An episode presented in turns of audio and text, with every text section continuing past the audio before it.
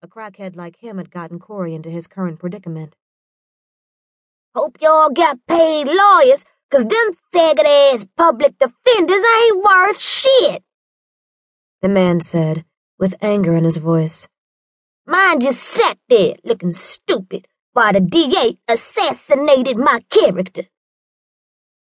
Then, as quickly as he started running his mouth, volunteering information, he stopped and started begging.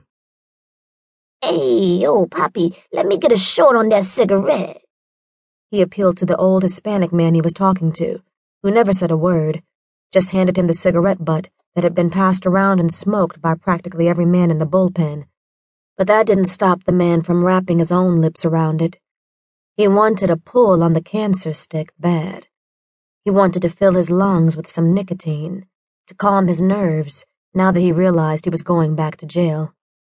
When other prisoners from different cells were shuttled past, those in the bullpen hollered loudly to find out how they had fared. Yo, money, how you make out? Someone yelled out. Escorted by two sizable court officers, the man had a dejected look as he said, That motherfucking Judge Brown just knocked me out the box. Gave me 25 to life. Be strong, baby boy, the man suggested. Hold your head, go up north, get the law library hard and you'd be back in court on appeal. Corey's heart began to pound against his chest at the mere mention of that kind of time. Judge Lawrence B. Brown was his judge, too. Corey's judge, jury, and executioner.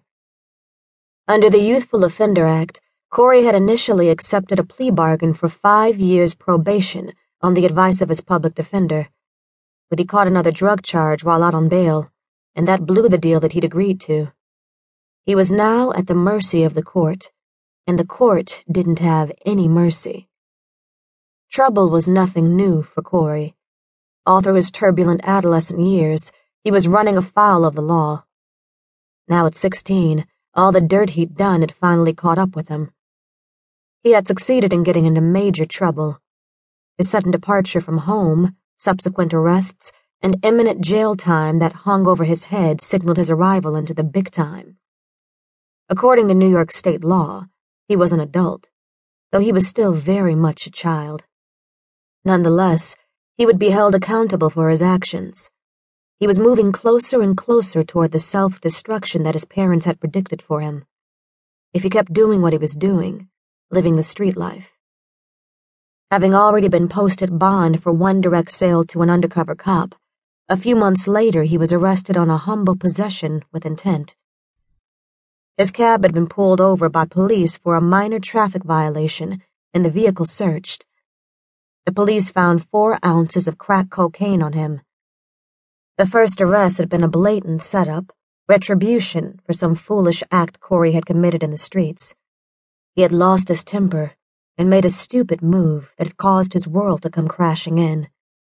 But when his man caught up with that crackhead Kelly, she'd regret the day she ever laid eyes on him.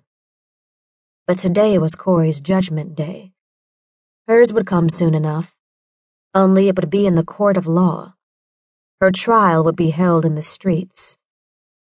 After a late afternoon court recess, all that remained on the docket was the sentencing of Corey and two other co-defendants in the next cell.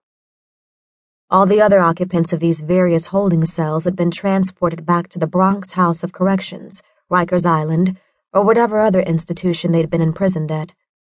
The lucky ones were released on their own recognizance, ROR bail. Corey's stomach growled. He was hungry as hell, but he was unable to eat. Something about going to court ruined his appetite. Plus, the state-issued carton of milk and slab of cheese between two stale pieces of bread masquerading as a sandwich that was provided for his lunch wasn't appealing. Something else was making him feel queasy, though.